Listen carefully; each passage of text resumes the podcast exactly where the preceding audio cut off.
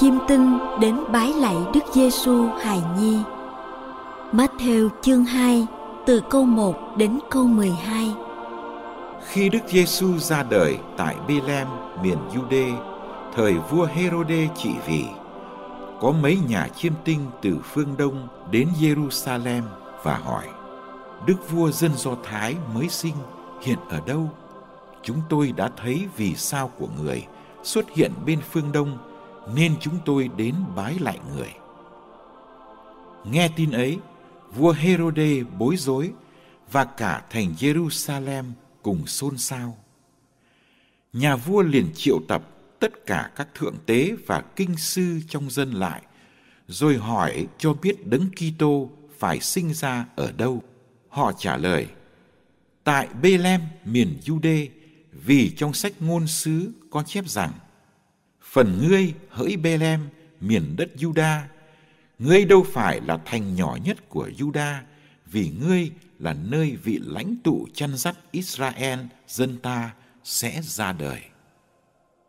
Bấy giờ, vua Herode bí mật vời các nhà chiêm tinh đến, hỏi cặn kẽ vì ngày giờ ngôi sao đã xuất hiện.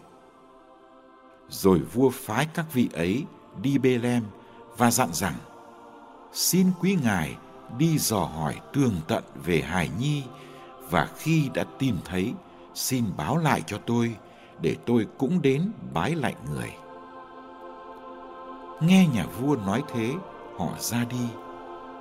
Bấy giờ, ngôi sao họ đã thấy ở phương đông lại dẫn đường cho họ đến tận nơi Hải Nhi ở mới dừng lại.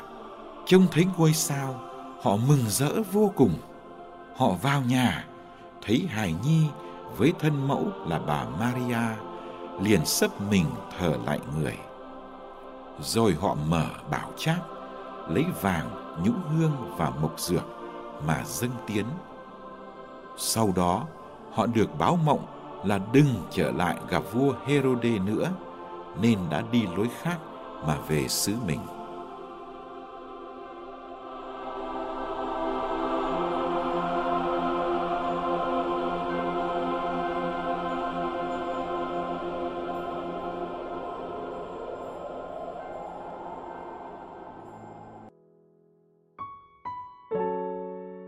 Tâm sự của một ngôi sao Người ta hay gọi tôi là ngôi sao lạ. Chúa cho tôi xuất hiện trên bầu trời cách đây hai ngàn năm. Chúa trao cho tôi một sứ mạng đặc biệt, đó là dẫn đường cho các nhà chiêm tinh ở vùng Ba Tư, để họ đến gặp đấng cứu độ của dân Do Thái ở Israel sự xuất hiện của tôi đã lôi kéo sự chú ý của họ. Một vì sao mới xuất hiện rạng ngời, rực rỡ, được coi là dấu hiệu cho sự chào đời của một bậc đại vương. Tôi là ngôi sao lạ được thiên chúa sử dụng. Xin đừng hỏi làm sao tôi có thể dẫn các nhà chiêm tinh đi trên đoạn đường cả ngàn cây số để đến đất Israel. Khi đến thánh đô Jerusalem thì tôi dừng lại, biến mất. Tôi muốn họ có thời giờ để hỏi thăm và báo cho nhà vua. Và khi vua Herode sai các nhà chiêm tinh đi Bethlehem, thì tôi lại xuất hiện, tiếp tục đi trước họ dẫn đường. Và tôi chỉ dừng lại khi đến tận căn nhà của Hài Nhi như thế là nhiệm vụ của tôi đã hoàn tất. Con người hôm nay hay hỏi xem tôi là ngôi sao gì mà lạ thế? Đúng, tôi là ngôi sao sáng trên trời cao. Nhưng ánh sáng của tôi thật ra không ở trên, mà ở trong, chiếu soi và hướng dẫn tâm trí con người gặp chúa. Ai trong các bạn cũng có một ánh sao như thế trong lòng? chỉ để ý một chút là thấy ngay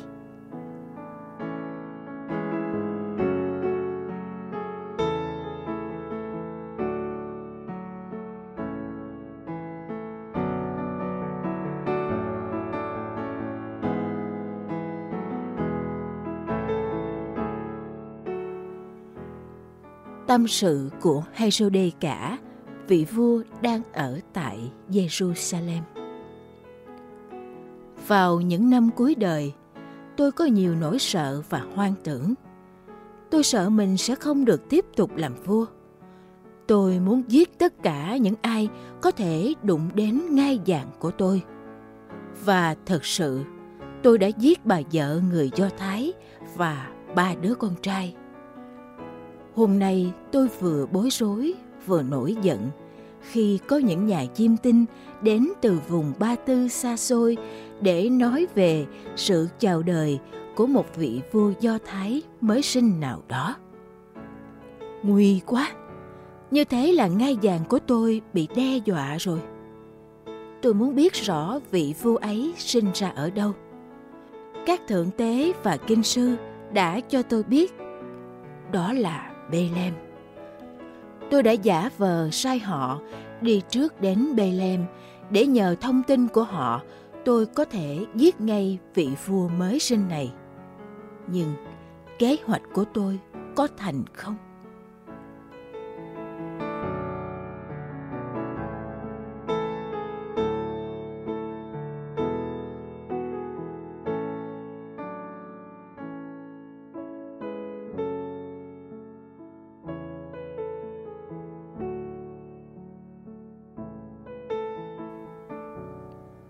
Tâm sự của các nhà chiêm tinh dân ngoại.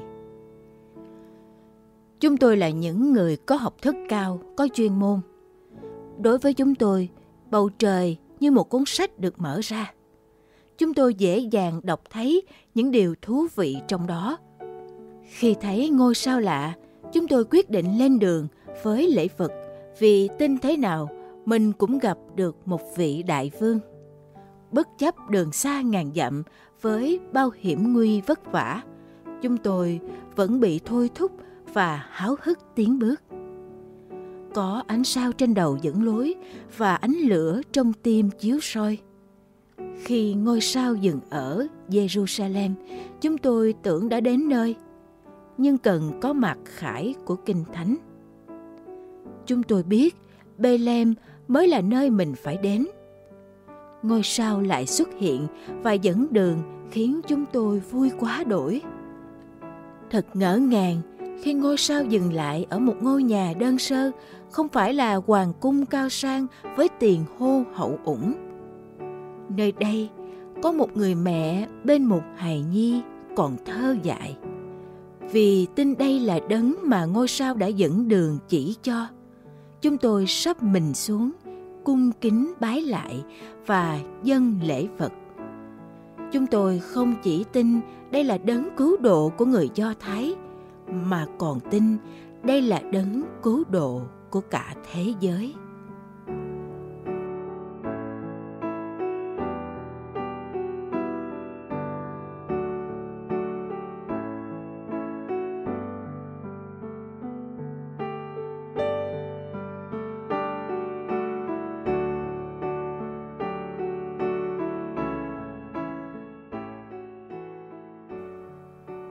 Tâm sự của Thiên Chúa Cha Phải làm sao để mọi người nhận biết con của mình được sai đến? Cách đây hai ngàn năm, ngôi sao lạ đã mời gọi lôi cuốn dân Ba Tư. Bây giờ phải tìm những dấu lạ mới, những ngôn ngữ mới, hấp dẫn để con người hôm nay đọc được, hiểu được và tin vào Chúa Con nhờ thông thạo khoa chiêm tinh mà người xưa gặp được Chúa Con. Ngày nay, mọi khoa học, mọi thứ hiểu biết phải là những con đường dẫn con người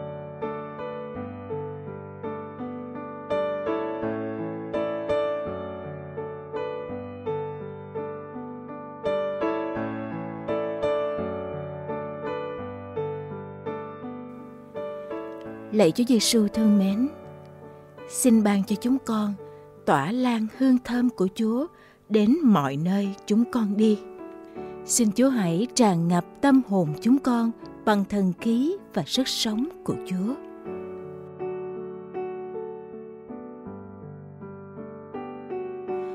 Xin Chúa hãy xâm chiếm toàn thân chúng con để chúng con chiếu tỏa sức sống của Chúa. Xin Chúa hãy chiếu sáng qua chúng con để những người chúng con tiếp xúc, cảm nhận được Chúa đang hiện diện nơi chúng con.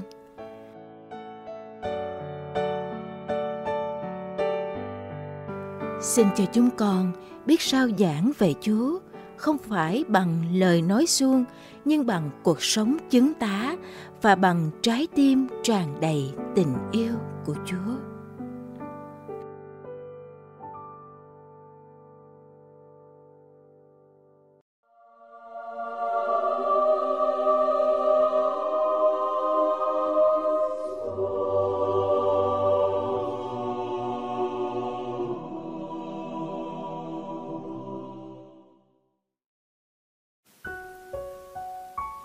Ngày 7 tháng 1 Thánh Raymond ở Benjafort Ngài sinh năm 1175 Mất năm 1275 Raymond sinh năm 1175 ở Benjafort, Catalonia, Tây Ban Nha Là một phần tử của dòng dõi quý tộc Aragon. Ngài có đầy đủ tài nguyên và nền tảng giáo dục vững chắc tại học đường Barcelona. Ngay từ khi còn nhỏ Ngài đã yêu quý và sùng kính Đức Mẹ. Vào lúc 20 tuổi, Ngài dạy triết. Trong khoảng 30 tuổi, Ngài đậu bằng tiến sĩ về giáo luật và dân luật tại Bologna, nước Ý. Tuy nhiên, Ngài đã từ bỏ tất cả để gia nhập dòng thuyết giáo và là một linh mục năm 47 tuổi.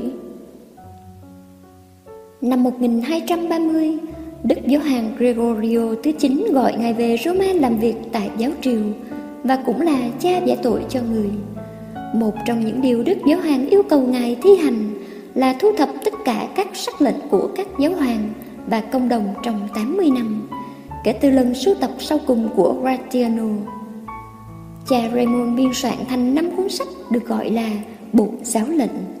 Những cuốn này được coi là bộ sưu tập giáo luật có giá trị nhất của giáo hội mãi cho đến năm 1917 khi giáo luật được hệ thống hóa. Trước đó, cha Raymond đã viết một cuốn sách dành cho các cha giải tội.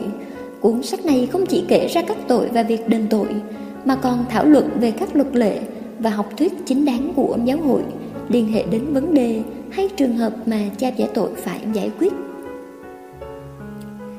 Khi cha Raymond được 60 tuổi, Ngài được bổ nhiệm làm tổng giám mục của Tarragona, thủ phủ của Aragon, nằm về phía đông bắc Tây Ban Nha. Ngài không thích vinh dự này chút nào, Nên kết quả là Ngài bị đau yếu Và đã từ nhiệm sau đó 2 năm. Tuy nhiên, Ngài không được hưởng sự an bình đó bao lâu, Vì khi 63 tuổi, Ngài được anh em tu sĩ dòng chọn làm bề trên của toàn thể nhà dòng Chỉ sau Thánh Đa Minh. Cha Raymond phải vất vả trong các công việc Như đi thăm các tu sĩ dòng, Cải tổ lại hiến pháp của dòng và cố đưa vào hiến pháp dòng điều khoản cho phép việc bề trên có thể từ chức. Khi bản hiến pháp mới được chấp nhận, cha Raymond lúc ấy 65 tuổi đã xin từ nhiệm. Nhưng ngài vẫn còn phải làm việc trong 35 năm nữa để chống với bè rối và hoán cải người Mo ở Tây Ban Nha.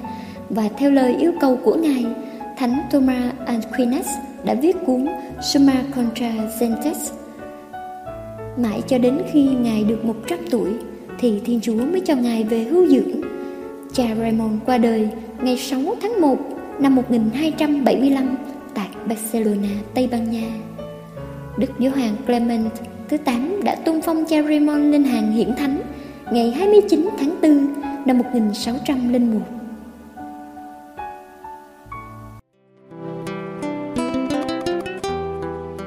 Cảm ơn quý vị đã theo dõi chương trình. Kính chúc quý vị một ngày mới tràn đầy niềm vui và ân sủng của Chúa và mẹ Maria.